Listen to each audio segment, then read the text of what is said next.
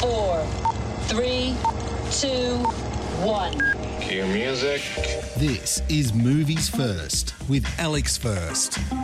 A quirky, subversive gem, this comedic drama gives Icelandic cinema a platform on the world stage. It's beautifully nuanced and skillfully performed by a small central cast. Halla is a 49 year old independent Icelandic woman, a respected choir leader who leads a mysterious double life.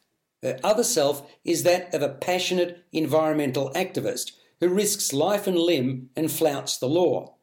Known to the public only by her alias, the Mountain Woman, her beef is with the local aluminium industry, which is encroaching upon the pristine Icelandic highlands that she loves. Her actions grow bolder and her legend grows, but there's something else far more personal going on too, which may scupper her plans. A few years back, she applied to adopt a child from the Ukraine, and now her dream is set to become a reality. Director and co writer Benedikt Erlingsson set out to create a heroic tale in a world facing imminent threat, one told as an adventure. A serious fairy tale, if you like, unfolding with a smile on his face. He succeeded, and oh, how well. The unlikely hero here is a protector of the wild, the untouched, the untamed. We, the audience, are constantly rooting for her despite the fact that she's involved in industrial sabotage, which I, for one, cannot condone. You're in for a treat when you enter the cinema without any portent of what's to come. The longer it goes, the more you appreciate the love and attention paid to the plot.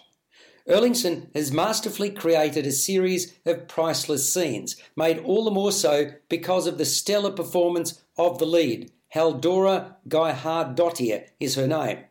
You're listening to Movies First. For more, like us on Facebook and follow us on Twitter.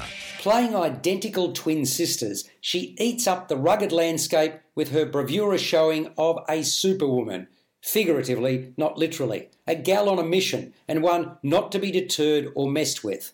Watch for recurrent roles of an oompah trio, three songstresses, and a hapless tourist on a bicycle. Pure genius.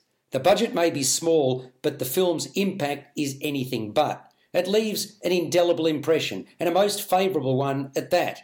Smiles and laughter are par for the course. I put this in the must see category, a rare treat which has originality stamped all over it. Woman at War scores an 8 to 8.5 out of 10. You've been listening to Movies First with Alex First. Subscribe to the full podcast at Stitcher and iTunes or your favourite podcast distributor. This has been another quality podcast production from Bytes.com.